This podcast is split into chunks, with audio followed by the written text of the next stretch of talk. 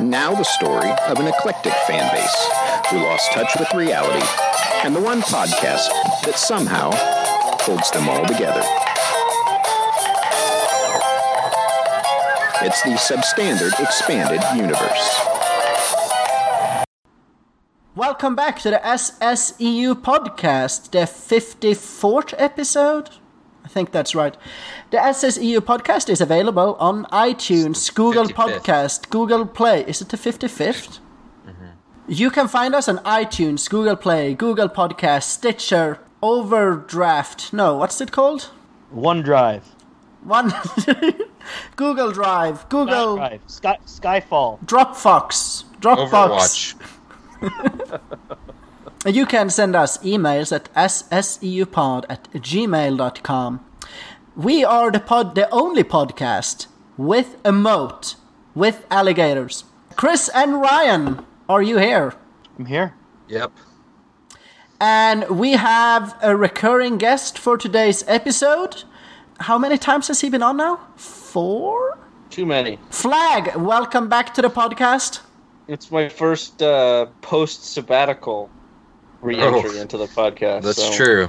So, Um, did, did they like your sabbatical report where you talked about the poems you've written I- and I haven't written it yet. when? Oh, when is that supposed to be in? I I think I missed the deadline. Flag has tenure, so who cares? Exactly. I'll get Flag, this. Flag's motto is seeing. I'll get this to you next sabbatical. Flag's uh, motto is just seeing exactly what tenured means. Just stretching boundaries. We Yeah. wanna we wanna push those boundaries. Um, yeah, I'm I'm nervous that this uh, non-sabbatical life is is going to be deadly to my um, poetry output. So we'll have to see. As long as there's other sor- forms of output. Speaking of output, um, where are you on the Bristol Stool scale recently? Uh, I'm going to say a three. Is that is that So- is that hard or soft? Uh, I think that's healthy. It's sort of Okay. not That's Not- right where you want to be. Okay. not. I'm not shitting golf balls. you want to be? Uh, you want to be in the three to six? Yeah, The three neither to six. neither golf balls nor water. So it's it's a good place to be. That's. I think like doctors like use that you know as as a determination of your health. Well, you're not shitting golf ball, balls or water, so I think you're in pretty good health. Yeah, That's all. That's all we're gonna do. Flag next doctor year. is here. I'm assuming he doesn't examine his own stool. Flag, you've been sending it to Thomas, right? Thomas, how how, how would you say his stool is? Is, is it healthy? It- Is it right where he wants to be? It's definitely better than Bernie Sanders. So, Ooh. so he's doing fine. I, I don't think we want to leave that in. Wasn't JVL saying that now like you know a bypass is like hip hip surgery? what? I don't. Yeah, it's it's it's It's out- He said that. He said that on the Secret Pod today. Oh, When- It's like so, like the news broke while they were recording. Well, he, he didn't get a bypass. He got a stent, and yeah, that it, that's Oh, okay. probably accurate. Yeah, where a stent, it's not all that scary. It's yeah. Flag. While you were on the sabbatical, did you keep up with the Oberlin story at all? Uh, I did. I did. I read the. Uh, I mean, I read the long piece and commentary. I don't know if you've seen that. It was by a retired Oberlin professor. It was very good, and and I think I followed some of it as it was um, Wow. happening. Does it sound like Oberlin is like Skidmore? No, no, no. Skidmore is is not that nutty. Uh, Skidmore has its has its I problems. mean, and- they may have consent fest, but they they have boundaries. correct. Uh, what was uh the climate strike day like on Skidmore? Maybe I just didn't notice, but I didn't see any craziness going on during the climate strike. I think I think uh, there must have been some stuff out on the quad, but I didn't I didn't notice. Did you see the it. video of, of the dude twerking and glitter being thrown on him? My gosh. Oh, I did. That was all over the place. You could Yeah. not see it. Yeah, I was. I've yet to know uh, to, to find out like what that. You has haven't with seen it, climate. Thomas? You need to see it. You didn't Yeah. see the connection Uh, between the climate problem and that guy's short shorts and ass. All right, we need to pause the show. Um, can someone bing it and send it to Thomas, please? Okay, hold on. I've got it saved. It's my background on my phone. Climate twerker? Is that what you would uh, Google? Yeah. I haven't I haven't Googled it before, so this is the first time. Six days ago sounds about right, doesn't it?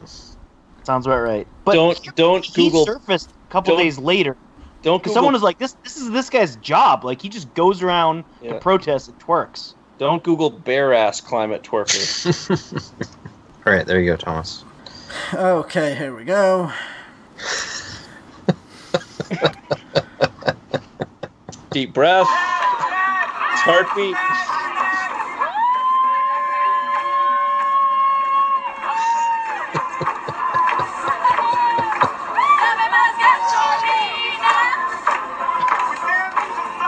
Jack Thomas's heartbeat.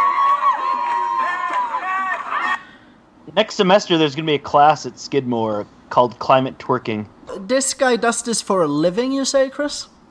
Well, there was a, a, a an almost identical video that posted a few days later at a different event where it, it appears that this guy just goes around and, and like that's what he does. Maybe he was joking about it. They're like, yeah, this guy has you know eighty thousand dollars in student loans and like this is his job is like climate twerking. Well, I mean, uh, there are professional protesters. Oh yeah. In fact, I would bet that half They're of half they're of- professional dancers. I'll bet half of like left wing protesters are professionals. Like they're they're probably paid by some some group to go organize. Chris, what have you been up to the past week? It is sweater weather, Thomas. Yeah. It is sweater weather. Ryan is if this So you've sweater been, are you been sweater shopping? Yeah, What like been um, it's been between 95 and 97 degrees for the last three weeks. So yeah, you know, That once it drops below, you, once it 'cause- drops below 100, it just sweater weather. oh, so cold. Well, okay. Well, I, I assume that it was still pool weather, and that sucks for you because you got kicked out of the pool. Yeah, we just have to watch now. All the family's still enjoying the pool, you know, into the fall, and the boys just stand at the fence and just just watch them. Wait, they kicked the boys out too? I thought they just kicked you out. Well, I mean, they, they're not allowed to go by themselves. So uh, I spent uh, this uh, past weekend in Los Angeles for a conference. I drove to LA because I enjoy driving, and it's only a five-hour-ish drive, something like that. So I crossed the border into California. I get to Coachella, where uh, I had to stop and fuel up. I realized that the gas price had jumped by a dollar fifty, just from Ooh, ju- just from crossing the Going- border. Just crossing the border. Because what are, what are the state taxes on gasoline in California? Aren't they like astronomically higher than the state taxes in Arizona? Or does Arizona even have state taxes on gas? I'm actually not sure. By paying their state taxes, I think you put a significant dent in global warming. Oh yeah, So you did your job. You stopped it. That extra dollar fifty per gallon. If he had twerked while he was pumping the gas, global temperatures would have plummeted. All right. What, what makes you think he didn't? It, it would be it would be in the eighties in Texas right now, Thomas. you- yeah. Well, because Thomas didn't know about the climate No. twerking possibility until just now. So Do we know that Ming has seen this? Does he know this is another way to offset? Climate working. I, yeah, Hey, Hey, you were with him. You could have you could have discussed this. So uh, in LA, I had a, a two-day conference, and then uh, Whoa, whoa, whoa, whoa! You did more than just pay more money for gas. Okay, so you, so you had a conference. You didn't turn around and go right back. yeah, I've done my part. so yeah, so a two-day conference, and then on uh, Sunday, uh, I met up with uh, Shark and Ming uh, from the SSEU. We of course got In and Out, which is the SSEU's uh, favorite fast food burger. After that, No, Was It- it, all you had hoped it would be? Was that your first In and Out Uh, burger? no, I've had it plenty of times. I I knew it was good. Although Ming did teach me a new But trick. you went to the original you because I mean it started in Southern California. Yeah, although I don't think that we went to the one that's in Westwood, right next to UCLA's campus. I'm not saying you went to the actual original. I don't. I'm just saying you went to the home of In and Out. Alright, But the important, you the, went to the the original McDonald's where Nick Offerman and his brother were cheated out of their. Uh, that's son of a bitch, Michael Keaton. alright. but but the important part of the story is that Ming taught me how to order fries at In and Out.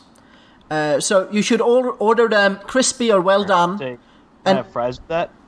Crispy or well done. and they are much better than the the regular ones because they make them from scratch and they're great. I Uh, like the regular in and out fries. and though. uh, Shark ordered. Um, I'm not sure what they call it, but when you get the burger in just a lettuce wrap, Okay. which apparently also is a thing.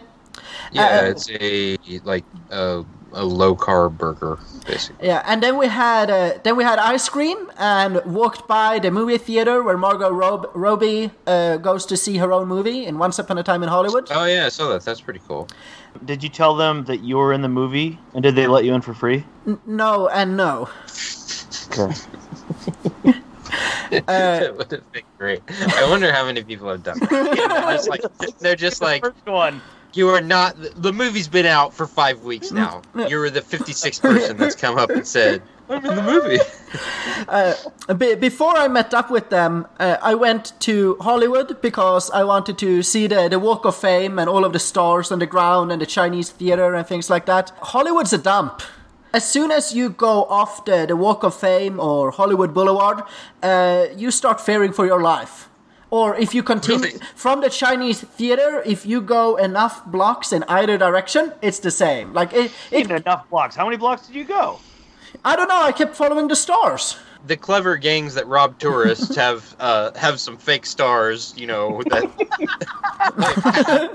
into like a crack house.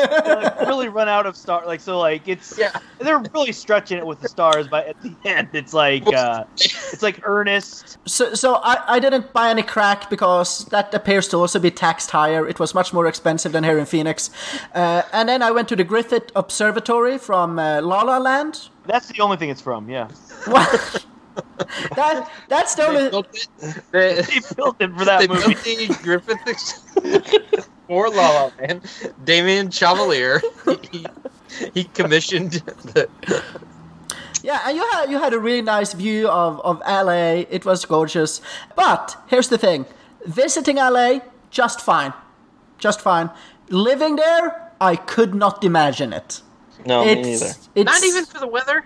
It seems like hell. You're saying just the traffic or the crime or housing The- prices? uh, I would love to live in LA. What tra- I, I could do it. traffic, housing prices, gas prices, the people. The, the, the weather is the only redeeming factor. Yeah, but it's pretty good though. It's really easy to get medical marijuana. Uh, yeah, when uh, when I parked by UCLA to go meet up with uh, Shark and Ming, the first thing I see is like a pharmacia, which is recreational marijuana store, whatever. Um, yeah, no, not a fan. Not, they they they can keep it. Do they still drink? What is it? Wheatgrass? They still drink that out there? You could go. You could have gone to the California Pizza Kitchen. I did go to the California can't pizza. get that pizza. anywhere else. No, you cannot. we- You cannot. Only in California. We did go there after one of the panels. We had a post panel drink, and the pizza kitchen was right next to the hotel, so we went there. So I didn't ha- Exciting. I didn't actually have their pizza. I still don't know what that tastes like. You actually went to the California Pizza Kitchen.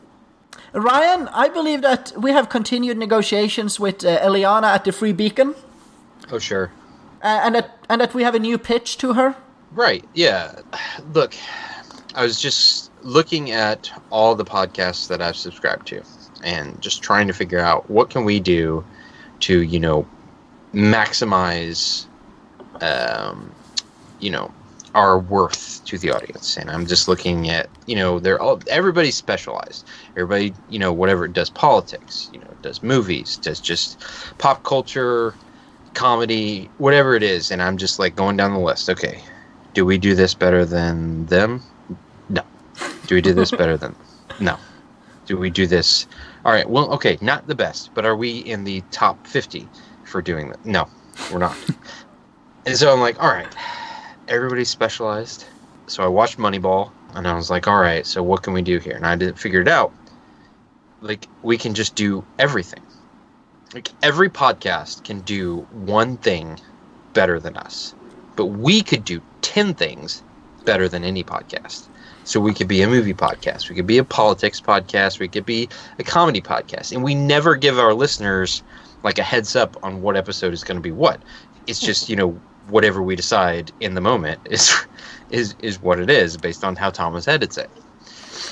So I figure unpredictability and, you know, being a Like, um, there's that book by David Epstein that's out right now that I've been wanting to read, but I I haven't read it, and it's called Range, and it's basically the premise is how, uh, or I think it's actually the tagline is how how generalists uh, thrive in a world of specialists.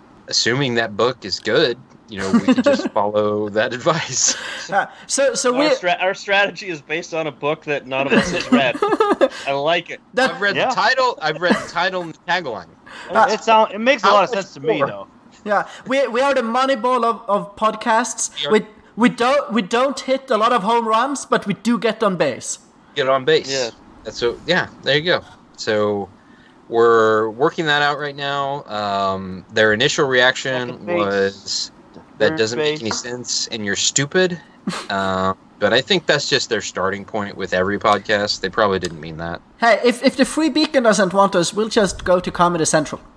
Oh yeah, definitely. They're right number two, right in there. We could make a pitch to the Walt to the uh, Examiner website Walt Disney Company. or the or to the paper. Wait, Have, have we compared ourselves to the other um, podcasts that specialize in poop?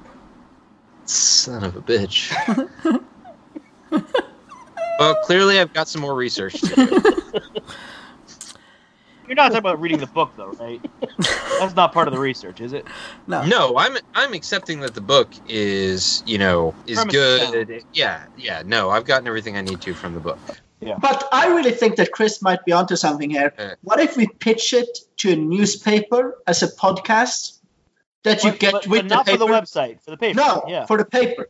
Yeah, for the Dead Tree edition, yeah. So, so with uh, with every delivered issue- to your house. You don't have to. You don't have to pick up your phone and figure out how to sign in, follow the links. No, it's delivered to you. I Your like it. Yeah. I, I like it. uh, Transition. No, no, hang on, hang on, hang on, hang on. Uh, all right. So, so this, these kind of ideas, this kind of groundbreaking podcasting, that is what our advertisers pay us for. And uh, Flag, I believe that you have a new ad from our most loyal advertiser this week. Yes, I'm, I'm happy happy to have a, uh, a We Harmony spot to, to read. So here we go. Has your wait, infant wait, wait. I'm I'm excited about this because I'm pretty sure you can pronounce Winnetka. I'm pretty sure I can pronounce most of the words on the Okay. on the page. We'll see though. Has your infant ever screamed when placed in the arms of a friend of a different race or ethnicity? Does your preschooler express problematic opinions about ethnic foods or women in the workplace? Mhm. Does your toddler stare contemptuously at the other kids when on multiracial playdates? Here at We Harmony, we know that an alarmingly high number of parents have no choice but to answer yes to one or more of those questions, and they've got the data to prove it. Tens, nay hundreds, nay thousands of users have downloaded the We Harmony app and have put their child on the road to enlightenment and social decency. Now We Harmony is ready to take the next step. They're going beyond their technologically based behavioral modification approach to early childhood development. They are pleased to announce a new experiential community based model, which relies on the tried and true path of social acculturation and coercion. And it's fun for the whole family. We Harmony is proud to partner with Doubletree by Hilton and the Thomas Jefferson Foundation at Monticello to bring your family the weekend of a lifetime. Our new program is called Dude, Where's My Slave? Parents get to sell their chil- child or children into slavery for the weekend. Instead of monetary compensation, parents are entitled to a, a relaxing long weekend at the gorgeous Doubletree Hotel in Charlottesville, Virginia, which includes couples massages, late night hot tubbing, a world class breakfast buffet, and those famous warm Doubletree chocolate chip cookies you know so well. Your children, meanwhile, will be living and working as slaves at Jefferson's beloved Monticello, following in the footsteps of the Hemings family low so many years ago. Choose from a menu of options field hand for the more outdoorsy child, house slave for the more socially oh. inclined, kitchen hand for the kids who aren't afraid of a little peeling and slicing. No matter what you choose, your child will get pushed beyond what you or they thought possible. If their chubby little hands aren't blistered and their spirits aren't broken by the end of the weekend, we'll provide a full we- refund. And if they don't have the institutional racism on which this country was founded seared into their very being by Monday morning, there's probably no hope for them. But don't take our word for it. Here's what folks are saying. Here's Logan, who works for a technology startup in Austin, Texas. My son Rhett was really needing this. His privilege was leading him down a childhood path full of unearned contentment and ignorance based joy. It's safe to say that that door's been slammed shut now. He'll never eat dance again after slaving in the kitchen at Monticello, and my wife couldn't stop eating those Doubletree cookies. For information about pricing, head over to weharmony.com slash slavery weekend slash dude counted. the program fills up fast, so reserve your pre- preserve, preferred dates ASAP.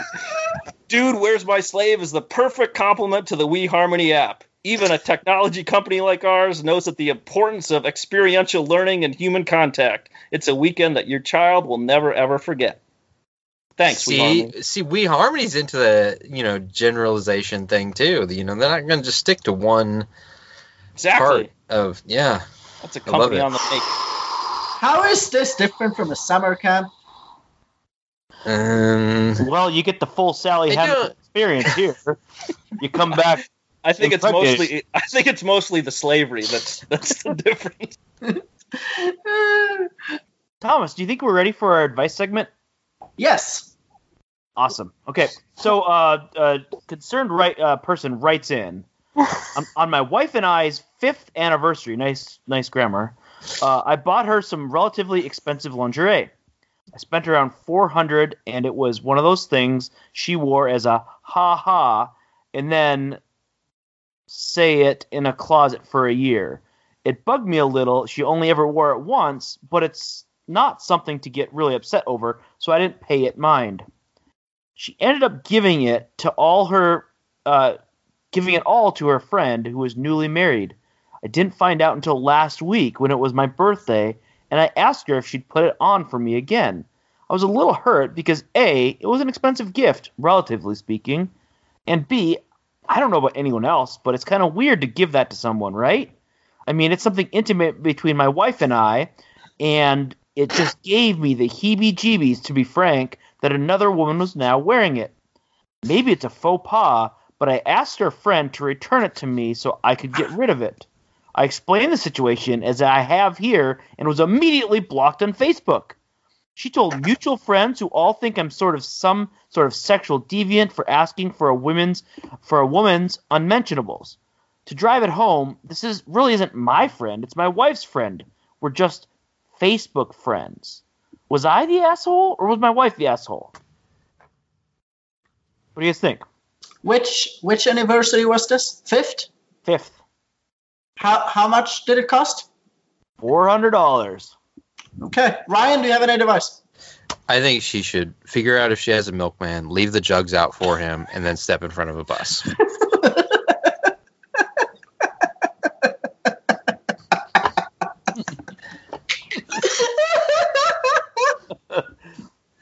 I should not have taken a sip just then.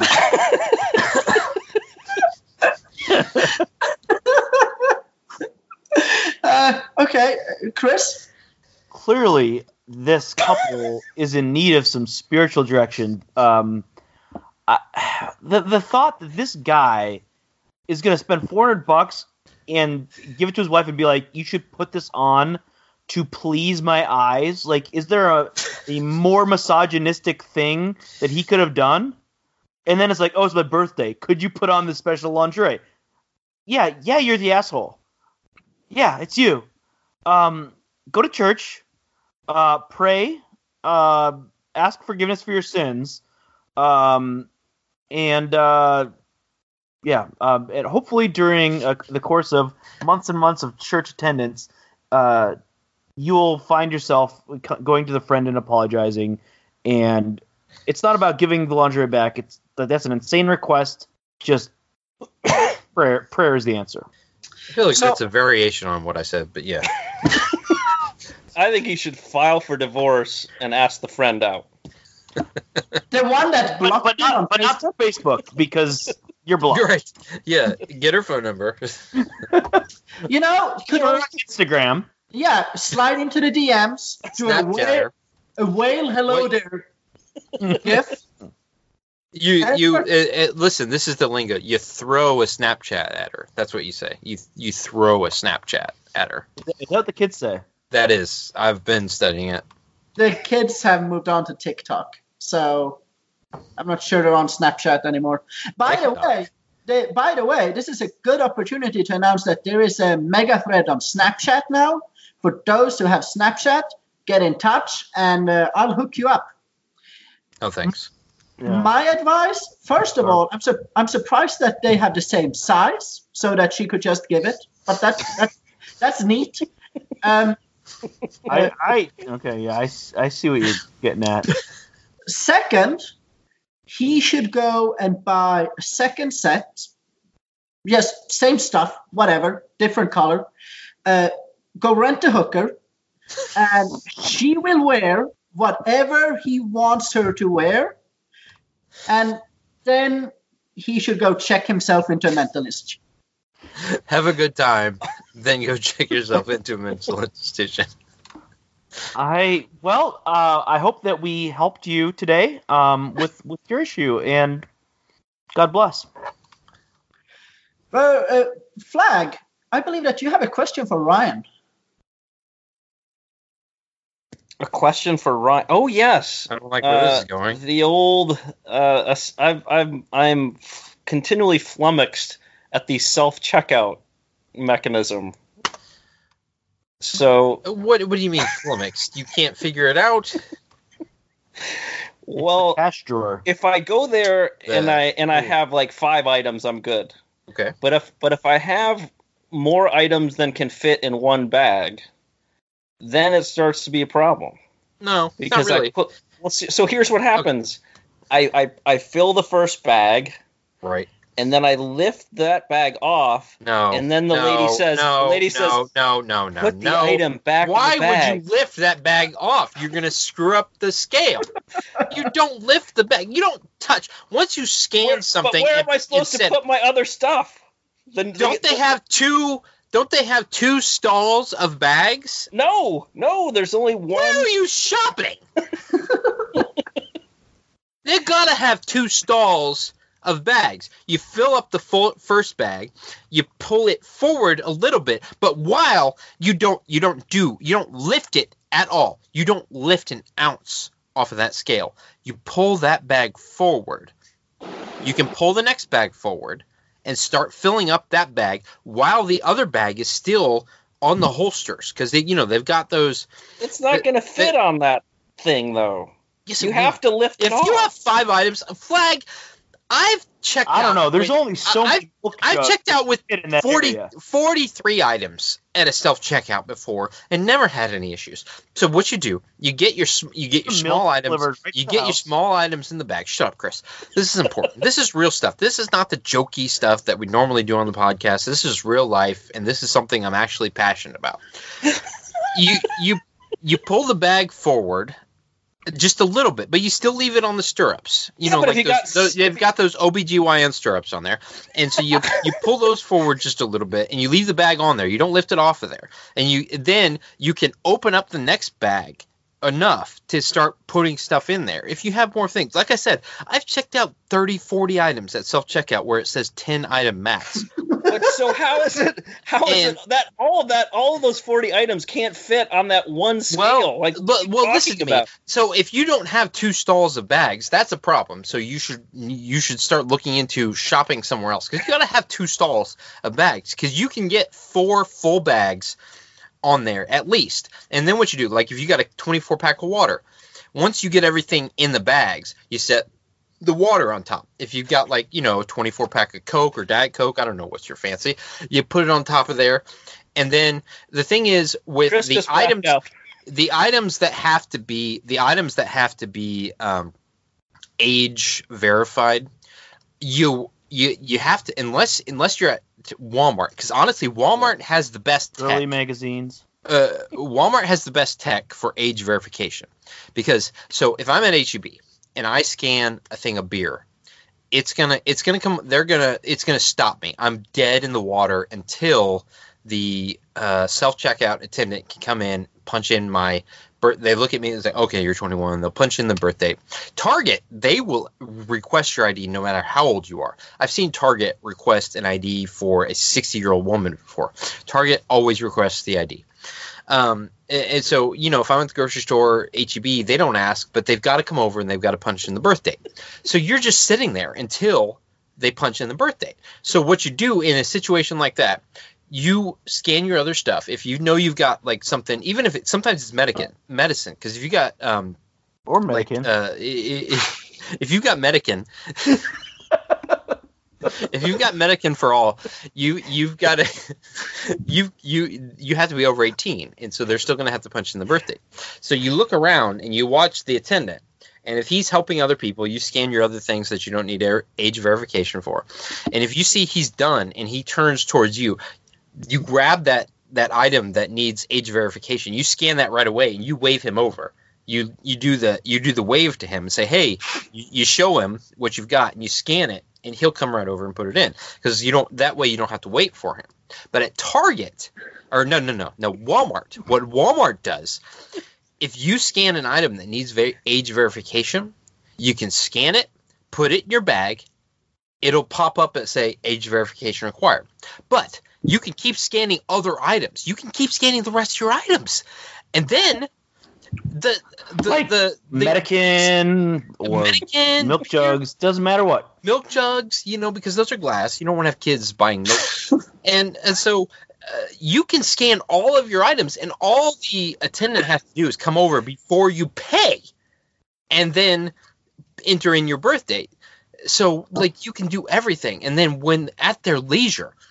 Like even if they're like getting a bite of their candy bar that they've got by behind their little kiosk there, they can come over later when you say, "Hey, uh, I'm ready to pay. Can you please come over and put in my birthday?" And they'll, oh, is, is that wave a little bit different than the other wave you described, or are they the same wave? No, it's a it's a very different wave. It's a friendly wave. Like, hey, I've scanned all my items. It's because the wave where if you if, if it stops you dead from scanning, like most pla every There's place, an urgency to that wave. yeah, that is an urgent with like, hey, come now because if you don't come, you are killing my time here. And I, like my average scan uh, time per transaction is going to go way up if you don't come now. And- nips. Yeah, You ever get over eager though and lift that bag and then you hear that horrible voice say, That- "Please that's put a- the item back in the bag." you know that's something i used to do back when self scan was first introduced. I would do things like that and that's that's a silly mistake. You don't touch the items once you scan them. Don't touch the items once you scan them. Ryan, have you heard of home delivery? what are you saying to me right now Never, never. Let's let's let's move on. No, no, no. I, I'm I'm glad that that Ryan brought up this this average. Uh, like I'm I'm glad he brought up grocery self scanner metrics because the Moneyball book has not been written on this, but I feel like the advanced statistics and analytics community has has has kind of that data is out there the data's out there. that is out Yeah. there some I, I bet Ryan's really improved uh, in in in a number of these areas. But Well, but to, just to, just just uh, Ryan's a five tool scanner. yes, yes. But just people, that's that's true people are always calling me a tool when when i'm scanning to provide a condensed version for you, Flag, it, it sounds like you've only got one stall at your grocery store. We know your tenure. that is we know where your are you- tenure, but where are you basically shopping you need Where- to find a new job in a new city. what company are you uh, what company are you uh, negotiating your grocery purchases through Hannaford. what the hell is a hannaford It's a grocery store chain. new Is that is that like a Wegmans? No, oh, I, I think the same. The, the, they might be owned by the same people, but uh, it's not. It's a smaller thing. See, uh, I've got to get up to the Northeast and start doing some research on their grocery stores because that sounds like With the one stall, I mean, I feel like that would hurt a lot of your numbers, Ryan. it, it really like honestly. I don't even know what I would do if I came up to a grocery store. Like if I walked in the entrance, like a He can only use two of his tools. a- and like because as you do, like as most people do, as I walk in the entrance, I get a cart and I I stroll by the self checkout area if I've never been there before because you got to get a look at it because if the self checkout area looks like shit, then I'm just going to leave that cart there and I'm going to go back out to my car and find another place to shop. and so if if I saw one stall, So Ryan, whoa, whoa, whoa, whoa, whoa! Is this a new thing? Um, that you check it out on the way in because I thought you you told us that you left a grocery cart full of groceries. okay, Chris, I said if I've never shopped there before. But if I've been to a place that I shop at, you know, multiple times a week and I know it's good, but then I get my groceries and find out that there's some construction going on and self checkout has been closed down for the week, then I make a decision as to whether, you know, Because let the got- popsicles just melt in the aisle as you walk out of you've the got to decide. Well, you've got to decide. Like, how much time did you spend gathering those groceries? How much time is it going to drive you take to drive you to the other HEB that's you know on the other side of your house? So you know you, you've got to figure. You got to factor all those things in. You got to get your phone out, get your calculator going, start punching in numbers, and then if it makes sense, yeah, you just leave your cart of groceries right there and you walk out the door. Okay, so question: Are are are handheld scanners a thing in the U.S.? Yeah. So there are so like they have handheld scanners at Targets. They um, have them at Costco. And yes, Thomas, when you come to South Dakota, I will show you Costco. have, have you gone through the self checkout? At, have you gone through the self checkout at Costco? We don't have self checkout yet. What the fuck is going on at your Costco? I went to Costco the other day. They have self checkout. That is disgusting. I'm very sorry. I like Chris. I've I've made fun of Sioux Falls before, but you know it was all in jest, and now I'm like I'm genuinely just Concerned? yeah depressed and concerned. Uh, yeah, Costco has some great. Costco has great scales because the scales don't get screwed up if you, you know, maybe move an item around a little bit. Um, uh, and they have scanner. They have handheld scanners to where you can just scan everything with a handheld scanner. You don't have to run it over that stupid scanner on the thing. HEB has handheld scanners. Uh, Costco has handheld scanners. Target has handheld scanners. That's the thing. Walmart does not have handheld scanners. all right, all right. Th- Like this is starting to sound. We, we got to cut off the segment. yeah. Like you're starting to sound like Rain Man. I'm just getting Does not have started. So, uh, transition. We figured that we should try something new on the podcast. Uh, we are actually going to have not just a poem, but we are actually going to have song and dance. Uh, so, uh, fellas, you're in So you- charge. you're of just this. gonna have to take our word for it that we're dancing, because we are. Flake, do you want to tell us about this, or are we just doing it? Yeah, I don't think. I think it's pretty self-explanatory. I wanted to uh, write a uh, kind of a triumphal um, poem um, in honor of uh, Vic's recent uh, turn to to health, and um, you know, the poem just turned into a song. Okay. So, yeah. All right. Well, um, Elton John, take it away. All right, Thomas, can we get some swelling music just to get an introduction here into the song? I know it's probably not going to be in the right key, but if you can just take some music and have just a crescendo and a swelling of maybe some orchestral, some brass.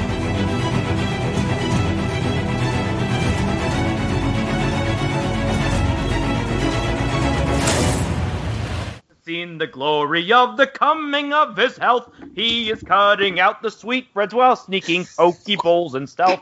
As he sweats on the treadmill, all his books are on the shelf. His truth is marching on. Glory, glory, hallelujah. Glory, glory, hallelujah. Sub beacon, my beacon, where are ya? truth is marching on. That baby kale salad seems hardly worth the trip. Lunching at the Palm should mean a 12 ounce to you, New York. but a lobster for the table keeps all the votes within Vic's grip. His blood work is marching on. Glory, glory, hallelujah. Glory, glory, hallelujah. Sub beacon, my beacon, where are ya? the truth is marching on. Those glowing Georgetown days are over, yet the lovely Kate remains. The copy's edited by three, and he's off to catch a plane. The lecture circuit calls a free cocktails. He shan't complain. Vic's buzz is marching on. Glory, glory, hallelujah. Glory, glory, hallelujah. The beat might can wear aria. Vic's truth is marching on. Emma Watson's in his dreams now that ain't right. The lady's at the crazy horse. Oh man, that's all so tight. But Vic's left all that behind now. That wood shop is his plight. Vic's truth is on. Glory, glory, hallelujah. Glory, glory, hallelujah. The beat in my beacon, where are ya? Vic's truth is marching on. Into the studio he walks. Who's there but JVL? My triglycerides keep falling, but my head's still big as hell. Only for a spell, Gene must keep marching on. Glory, glory, hallelujah. Yeah, sing it with me, boys. Glory, glory. yeah. It's the beat. A beat. We hear ya. Vic's truth is marching on. On.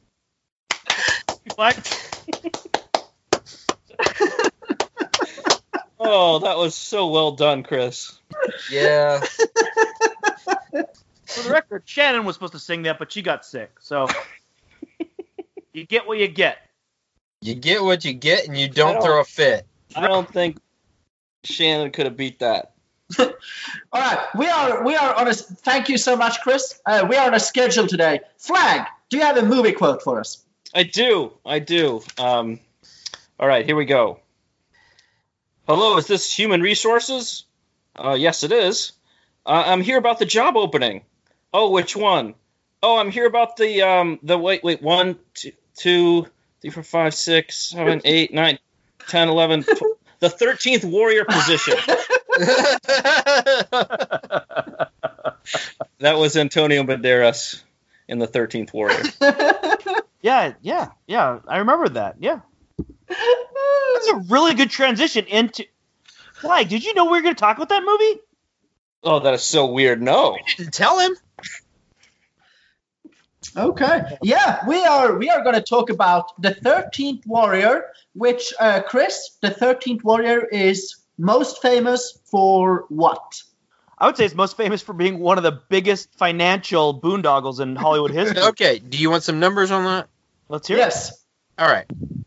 So, production for the 13th Warrior in 1996, because it got pushed back for Yeah. two years. We'll take it. They, they, they made like a first cut. They started. cast Yeah. audiences well, hated it so, much. okay, so John McTiernan uh, is.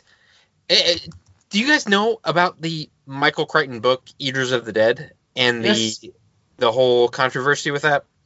So Uh, tell us about it. Michael Michael Crichton wrote this book, Eaters of the Dead, and he claimed it's kind of like a Beowulf ripoff, but he claimed that it was based on this manuscript of this Iraqi named Ahmad Tulsi, which Tulsi is a popular name right now, and, and- and it was translated by Fraus Dolus. I'm not very good with Latin, but that's the closest I can get. Uh, those words in Latin both mean hoax and fraud. So Michael Crichton made up that this was based on a historical manus- manuscript because that's what the book said. The book was like, "Oh, th- I I found this manuscript written by Ahmad Tulsi, who's this Arab man who fought with these Norsemen." Um, but it was all made up. He didn't have a manuscript. None of this is historical at all. but that's Wait, what he said so- when he wrote the book in So he wrote a a novel, but was it supposed to be like historical fiction? Well, yeah, exactly. Okay. Um, so he said that like, no, no, no, this is like, uh, this is this is real, and he listed in his bibliography Ahmad Tulsi, a person he made up, and then it was translated uh, by Fraus Dolus, F R A U S D O L U S, and uh, Which translate rough, roughly to bullshit. yeah, basically. So Crichton, uh, I, I Translated by before Bullshit. I, I think before he died, like Mr. he, Bristol Stoolskin. admitted that he made it all up. Um, but anyway, so so the so there was no there's this book this movie and book are in there's no historical basis for it at all. Um, John McTiernan I'm shocked. John McTiernan was hired to John McTiernan was hired to direct this at, in They're like, 19 they're like, we really like Die Hard. We really It, like se- Die- it seemed like a documentary almost to me. in, in 1996, he was hired to uh, direct this movie, and the first cut was so bad, like audiences, audiences hated the McTiernan version. So they brought in Michael Crichton to do the reshoots for it. Are we sure that this is the better version? Ah, yeah, exactly. And they're, so like, we're, they're like, we're ninety million dollars in. Like, how do we fix after this film? reshoots, after reshoots in 1998, this cost 160 million dollars. In today's money, that is 246 million dollars. So, I mean, but that's okay. I mean, it probably brought in, it probably grossed two hundred million in the U.S. Right? Uh, well, try 170 less than that. I, I thought it, I thought it grossed twenty million in the U.S. No, 32 ish. Thirty-two. Okay, and then like sixty some worldwide. Total, total, yeah, Yeah. like 60 something. I didn't look up the worldwide. I just knew the. I just know the the the U.S. gross was 32 million dollars. And so the reason we selected this is is this continues our, our 1999 series. So although production started, it took a long time because Yeah, but it it, came it- out. it in did come out in 1999, even though it was it took years to develop because reshoot after reshoot after reshoot. We're going to share that Omar Sharif uh, basically quit acting. For, Yeah, Omar Five Sharif seconds. retired for three years after this movie. there's a there's a quote Out of guilt? with that. Let me find the quote on that. Uh, do you want to know about the score? Uh, no, no, no, no. Let me, let me read the quote first. Okay. Um, so this is from Wikipedia. The outcome of the film's production disappointed Omar Sharif so much that he temporarily retired from film acting, not taking another role in another major film until 2003's Monsieur Ibrahim. Um, and he said, here's the quote: After my small role in the 13th Warrior, I said to myself, let's stop this nonsense. These meal tickets that we do because it pays well.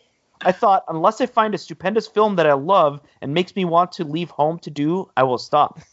Bad pictures are very humiliating. I was really sick. It's terrifying to have to do the dialogue from bad scripts to face a director who does not know what he was doing in a film so bad it's not even worth exploring. Uh, Bad so, scripts. Bad script. That was the one strength of the movie. well, so so the amazing thing here, right, is that John McTiernan he did Predator, Die Hard, Hunt for Red October, Last Action Hero, Die Hard with a Vengeance, Thomas Crown Affair, and then Thirteenth Warrior. Right. John McTiernan's not terrible. So I'm Right. thinking like this was just this was just such a mess that like who knows what his cut would have looked like. You know, I mean, his cut probably because Crichton was pissed that he was not sticking to the script enough. Um, The book It- enough? the the book enough, right, right, right. Uh, but I think um, did did hang on. Did Crichton actually write the script as well? Because uh, somebody no, else I don't think he did. I don't think he did. somebody else wrote the script. William Wisher wrote the screenplay.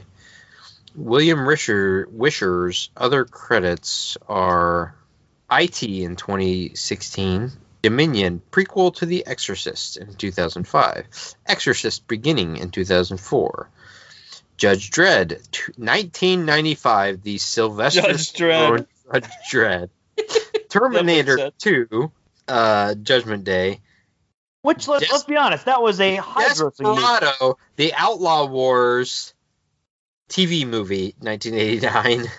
He he saved all the good his all And- his good uh, writing stuff for Antonio. The Terminator, 1994.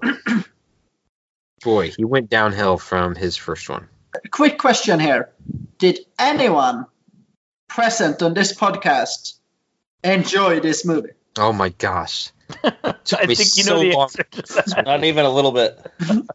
I felt like Antonio Banderas had this look about him that was he as as if as if he was he was on like a uh, a, a his his semester abroad his junior year and was Like- a little and was a little drunk most of the time. he, he like like he seriously thought I'm never gonna act again. I'm never gonna get another job. Well, it's As you because he, he had he had lines such as "It's just a man." It's just, a man. I was wrong. Just a man. and they want us to think they are bears. yeah. Okay. So what is with his accent? Like Is just Antonio. Antonio Banderas is from Spain. Yeah. He he did not attempt to change the way he talks at all.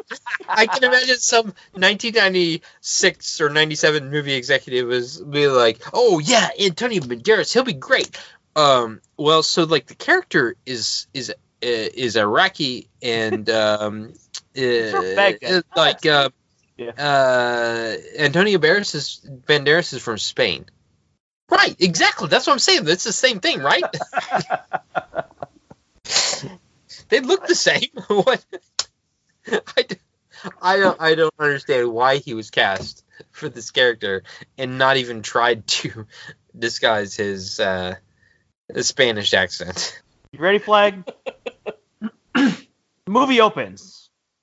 First line I am Ahmedin Aldan Ibn Al Abbas Ibn Rasid Ibn Hamad. I'll be back in a little while. I just wanted to make in the most offensive pronunciation. He I'm- says that. He says that with, you know, His you know, Spanish accent. He, Yeah. he says it about as well as I just did right there. it was about the same. and, and they're they're they're on a ship that is uh, tossing and turning on a green screen, and um, i- the green screen work is so bad because at, at one point uh, they tilt the camera to make it look like the ship is you know almost at a 90 degree angle, but and like but the Norsemen are just like they're not Yeah. like falling down. They're just like kind of like hanging on to each other and leaning. And then Antonio Banderas is drinking soap. they show waves. They show waves on the green screen that are, you know, 20, 30 feet. The ship is at, you know, almost an angle where it's about to tip over. And Antonio Banderas is just drinking this drinking this hot soup like, "Oh, it's hot." Oh, you mean you didn't spill it all over yourself uh, when the ship almost tipped over? Things were not always thus. At one time, I was a poet. Yeah, yeah. He was he was a poet. Life was easy. I lived without care. Esther Shah. um, until one fateful day, I met a beautiful woman who belonged to another man. I was so shocked when he said that. Her jealous husband complained to the caliph. And so he sent off to be an ambassador to the land of Tusuk Vlad, a country far to the north. I was banished far from my home and from all that I knew. And so we see him journeying and in narration, uh, accompanied by Omar Sharif, um, old friend of my father, through the land of all this stuff, uh, into the land of the murderous bandits, the tartar sauces. Pack caravans slaughtering everybody. And so you see these menacing Tartars coming, and they're coming, and then turn away. Why? Because because They don't look that menacing. you know, they don't. They're, they're just like, yeah, they don't look menacing at all. But but Four people on horseback.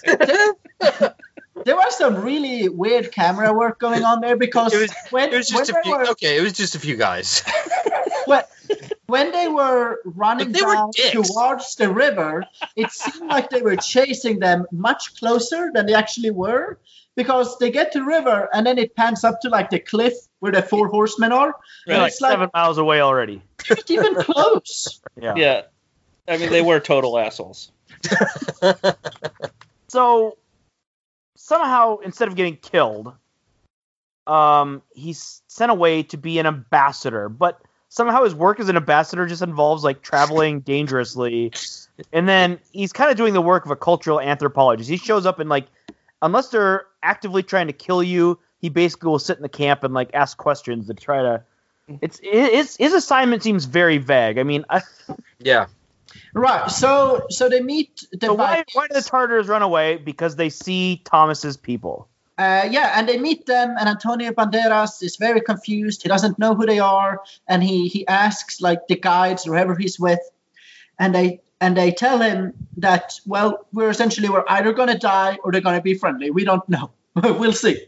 They turn out to be relatively friendly, and uh, they camp with them, and he does this anthropology anthropology thing, and just sits there and chats with them. So so here's one of my first complaints about this movie. They are in are in like Ukraine or Belarus or Yeah, they're supposed to be on the Volga River. Yeah. Yeah, something like that. So the Vikings that went there, they were from they were Swedes. The language that most of these actors are speaking is Norwegian. Well, okay. The, the information I have was that so they understood Greek but couldn't speak Greek, so they spoke Latin back. Yes. They were definitely speaking Norwegian to each other, except for the Seeress who was speaking Swedish. Where later in the movie, when you get to King Hrothgar, that's a famous Swedish actor. I couldn't get over the language thing in the beginning.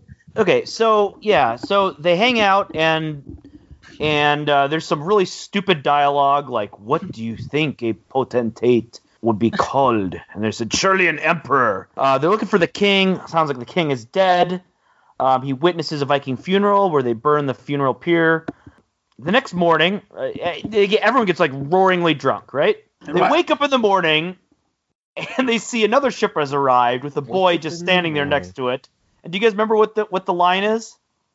About the bo- he's standing there so they will know he's real or something stupid like that. Yes. There's a boy standing out there on the bow like he's a statue.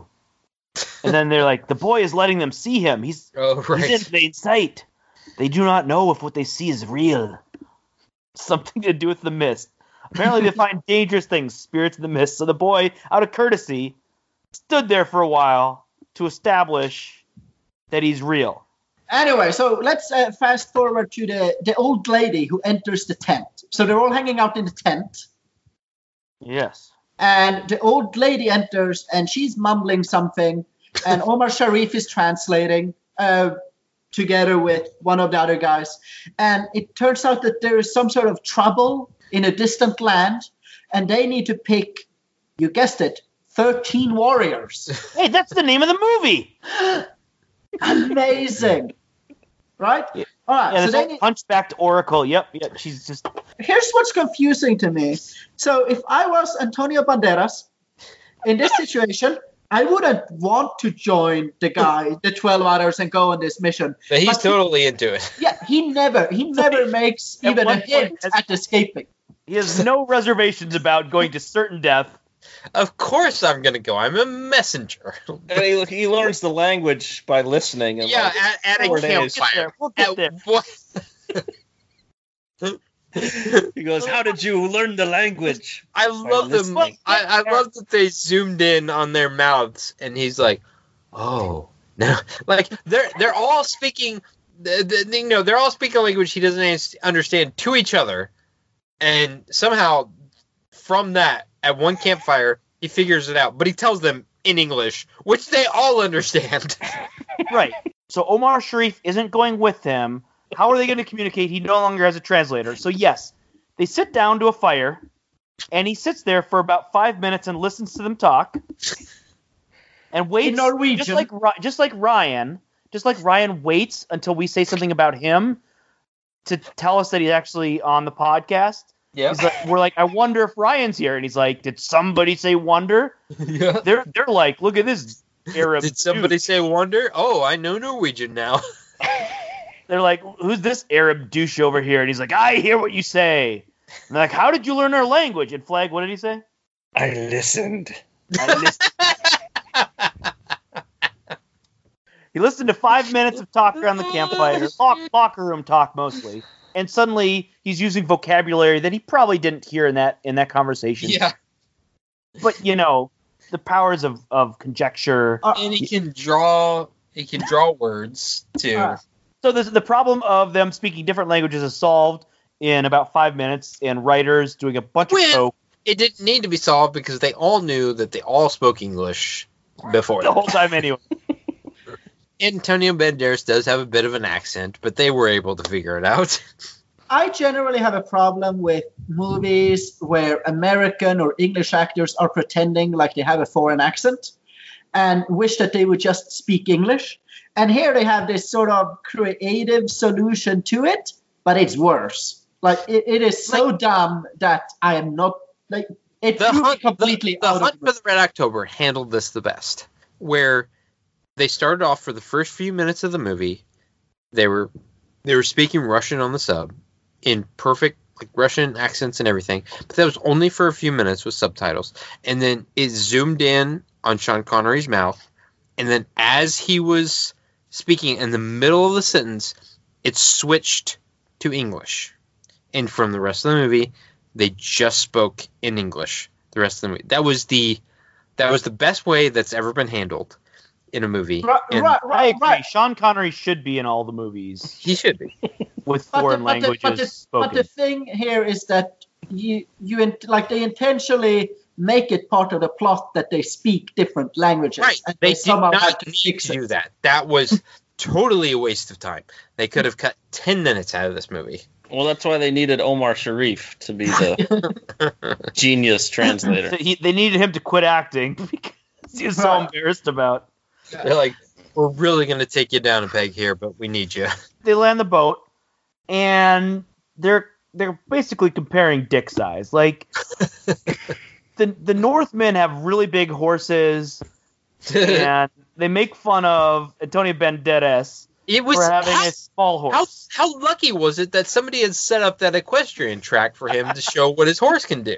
That was so cool. He was like, like, oh, "Oh, you have a dinky little horse," and he's like, "Ah, but watch this." And then he jumps over a tree. That was like when there are the parallel bars in the, the Jurassic Park movie. I, then, I definitely didn't think that that his horse, uh, you know, was going to come into play later. I didn't think that at all. you don't. Th- yeah, that that did that surprised you as foreshadowing? It did when, like, later on when he had to save that little girl by doing by running the equestrian course to get her. I was like, holy shit! It's a good thing he had that It's horse. a good thing he's a Now I horse that can feel hurdle, and yeah. Now I now I feel stupid for calling him a pussy for having a small horse. if you guys had been watching this in a theater, would you have walked out? I, I don't walk out of movies. So no. I I there's I've walked out of one in my life. I'll have to ask Rose which one it was, but we've walked out of one. When she gets home, I'll ask her which one that was, but I cannot remember. I walked out of Little Shop of Horrors. It's just like a Steve Martin. Oh, we know it. Uh, Yeah. yeah. It's, I don't ter- think I I would have just- bought a ticket to that. it's terrible. Isn't isn't that a cult classic? Don't people love that? I think the original one was, and I think this was a remake with uh, Tim Moranis. Yeah, Rick. yeah, Rick yeah, Moranis. Rick Moranis. Yeah, yeah, yeah. Honey, I Shrunk the And I Kids just thing. hated it. Chris, have you ever walked out? Nope. Not a once. I don't want. Rose and I have once. I didn't before. I didn't before, but when Rose and I were first married, we walked out of one movie. What the hell was it? I can't remember. She'll remember because she's walked out of two movies. She walked out of Any Given Sunday before I knew her. Is that the sequel to Any Given Sunday? That's any what I Given said. Sunday, Any Given Sunday before I knew her. Any Given Sunday before I knew her. We have these twelve warriors who are super badass, who can track, and then we have Antonio Banderas who takes his shirt off sometimes. um, but like we get their bona fides as badasses because they're like uh, there's no horse tracks they were afoot their heads are missing so i mean they're, they're they, they establish that they're they're really good not just warriors but they can track they they can do all the things necessary to accomplish this task of attack of finding the mist and and the bear people Right, and they, they show up in the village and they immediately notice that something is obviously wrong here because there's no one between what, the ages of 5 and 50 or something, like men? Right. Yep. Yeah, he said between five. Uh, no, between fifteen and fifty. There's no Fif- man between fifteen and fifty. So, um, in the book, uh, the mist people were supposed to be descendants of Neanderthals, but in the movie they don't really explain who they are. well at this point th- it's all thought that they're mythical creatures that they're Right, these right. That, that magic they are, bear monsters Because they only come when there's like a heavy fog. Yeah, they, they attack at night when there is a heavy fog. And so they meet uh, the king, King Hrothgar, played by Sven Wollter, who um, is seems very old, very tired. Uh, and he explains to them that they need help because I knew your father. I know I can trust you. Yada yada. But when they first have their opening kind of feast thing, right, Yeah. right away we have the king's son, who Who's like a bit of a randomly like hates them, right? Yep. Like this is a plot that we see there, and then it comes up one more time, and then they never bring it up again. yeah. Like, never again. I have a feeling that during reshoots, that's one of the things Michael Crichton was just like, let's get rid of this. Because the other stuff in. Like he, yeah, well, that's the thing. Michael Crichton wanted to leave in all the bullshit about the mist people and not explaining, you know, uh, or more stuff about them than he did about, you know, the actual relationships with the people that we'd seen on screen. So we see the Uh. king who's grateful to have these thirteen warriors come to his aid, but for some reason his son's a giant douche about it, and is like, "I don't like you people. Why are you here? Blah blah blah blah." And the king's like, "This is still my hall. Get out of here." So he leaves, and the only other time we see the son, and so they use this scene, um, this this dude who's who's loyal to the the prince. One of the warriors challenges him and acts the whole time like he's tired and he can't fight, just to set him up at the very end so he could chop his head off.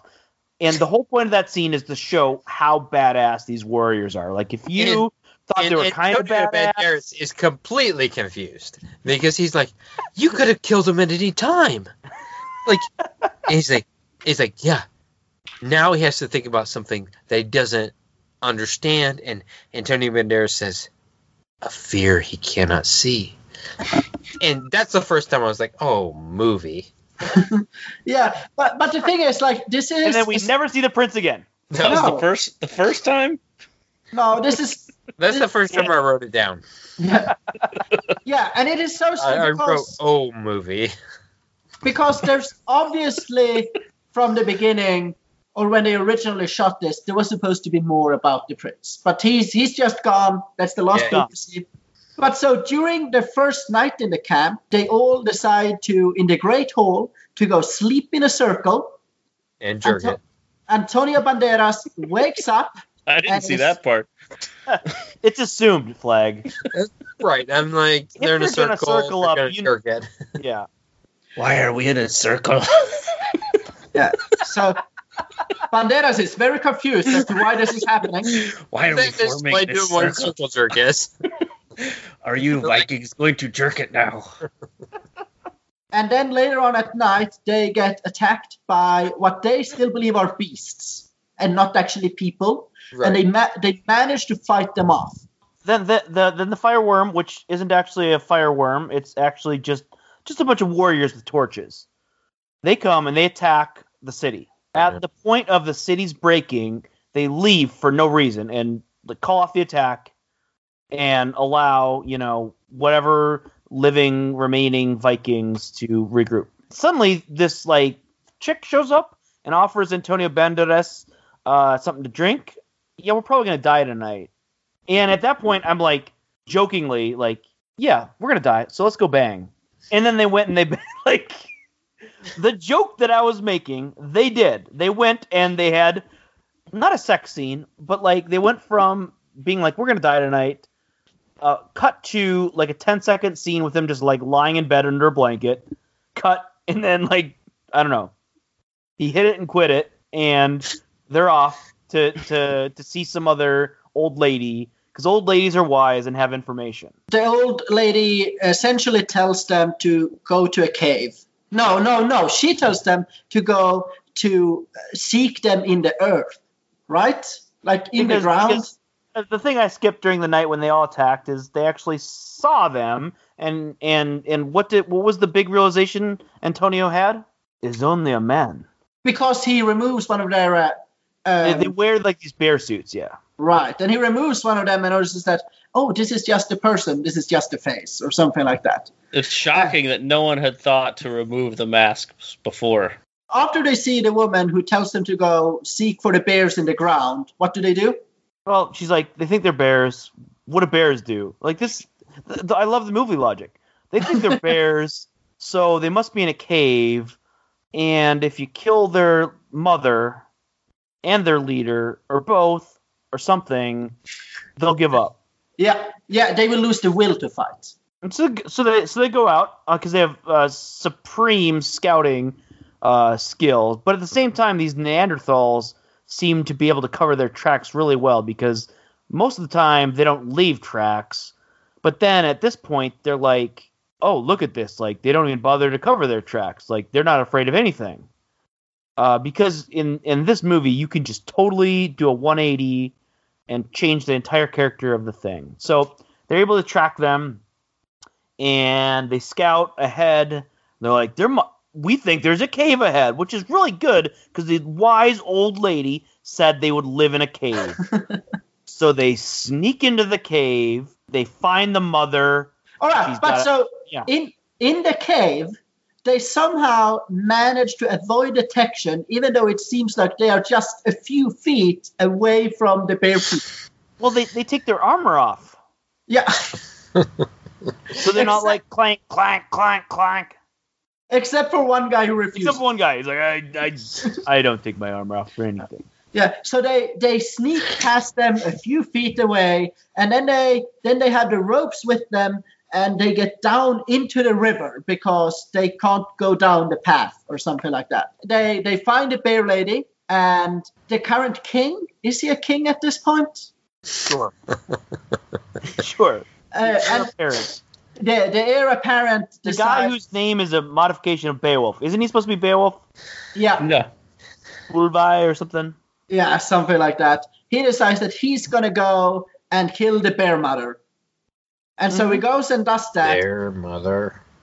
But he either gets bitten by the snake or scratched by the woman. This is unclear to me still. This badass warrior fights an unarmed woman uh, with s- He has a sword, she has a snake, and somehow he gets poisoned.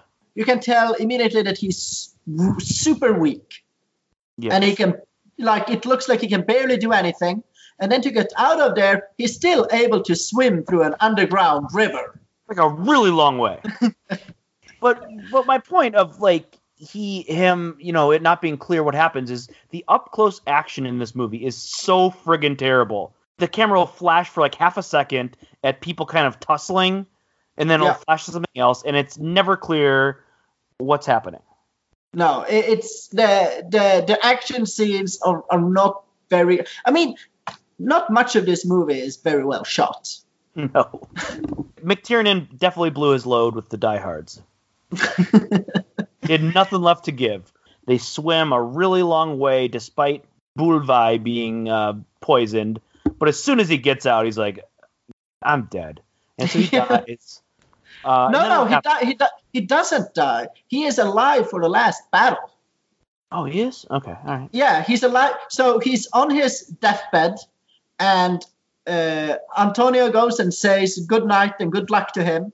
And then they go out for the last fight, and he has a blanket around him and comes out for it. And I believe he is the one who kills the leader.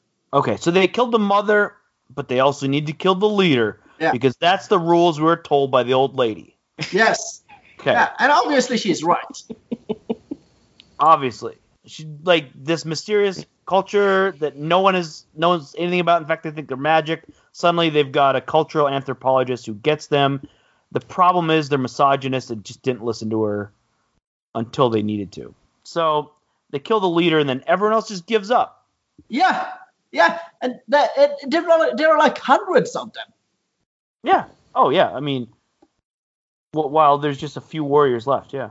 Yeah, I mean the problem is that what the bear people should have done is that the night when they came down with the fire serpent, they should just have slaughtered all of them. Yeah. They, they I mean, they literally gave up for no reason. Yeah. They're overrun. There's basically 12 warriors and an Arab poet um, who had. Oh, we forgot to talk about how. So not only did he have a smaller horse that did equestrian courses, he also they they give him a Viking sword. And he's like, I, I can't lift this. and at, at, and it's the, at the first opportunity he has, he takes it and like shaves half of it off and curves it. Yeah, he's a blacksmith. It turns out. yeah, he modifies it, and then he's a very effective warrior because he's got like a scimitar or something. Yeah. yeah, yeah, yeah. Or something scimitar like. Why does and why does Antonio Banderas, uh, Banderas lose the eye makeup like thir- a third of the way through the movie? this is a good question. He looked much more intimidating at the beginning. Maybe Omar, maybe Omar Sharif was his makeup artist. This is yeah. Is it at the end of the movie too, where he has the entire movie he has refused to drink because he cannot drink fermented grain or um, Or great. But then the attractive Scandinavian lady is no, no. Who is it? It's um his big brother. Yeah, gives him the honey water, right? Yeah, the honey. Mead mead is made from honey. Yeah. Yeah, and then it's all good because he can Yeah. drink mead. Is, is that is that a real thing? Like so, you're telling me Muslims can can drink mead but not wine or beer? I have no idea. I thought that it was a rule against all alcohol. It doesn't that's what I sound. thought. It doesn't sound right to me. All right. I don't think they did their homework on this one. It's the worst. It's probably the worst movie I've ever seen. I'm not sure if it's the worst, but it is definitely up there, down Is there. I was bored. All of, Yeah. for most of it. Uh, I mean, early on when there was kind of a mystery, I and maybe it was just because I I had seen it before. I was like, what, what, like who are, like what? I, I, I- for the first like forty five minutes, I was like, what's what's gonna happen? What's what's gonna happen? So I mean, it, does that mean I was into it? I don't know. Uh, Roger Ebert said this about it. He said it lumbers from one expensive set piece to the next without taking the time to tell a story that might make us care. That about sums it up. Yeah. I think Yeah. that's accurate. Yeah. I just I was never terribly I mean I never knew exactly what was going on or why, but I wasn't that interested to find out. Chris mentioned this in foreplay. Mortal Engines is not a great movie, but at least it's entertaining Yeah. in a way. Like I think, Very entertaining. Yeah. yeah. I, I mean, But I know was just bad. It was just Yeah, I would not say that about this movie. half a star. Thank God it's over. I'm never watching this again. I think if they made it today, they would they would probably put more humor in when, when they were like, yeah, that boy's standing there to let us know that he's real. I think they would have tried to make that funny rather than just like that's a weird superstition that a boy gets out of the boat and out of respect just stands there because he's in the mist and he wants them to know that he's. I I mean, there would have been some element of humor. Um, they, I mean, they worked really hard to justify and to make it be like, wow, like these Muslim cultures are really sophisticated. They're different. Like, so his horse is is more nimble, and and and and there there are so so many advantages. They can read and write. Uh, there there's that effort there, but there it was always very earnest, but it wasn't like funny or or like interesting. All right, guys. So we um, we don't recommend the Thirteenth Warrior, uh, but we have done another 1999 movie. If you have ideas on which one we should do next, feel free to DM us, tweet at us, email us, smoke signal, Snapchat us, message us on Facebook. I think that's it. That is all the time we are giving to this episode. Thank you for listening. Thank you, Flag, for coming on. Happy to be back. go go watch Thirteenth Warrior. Or or don't. I don't care.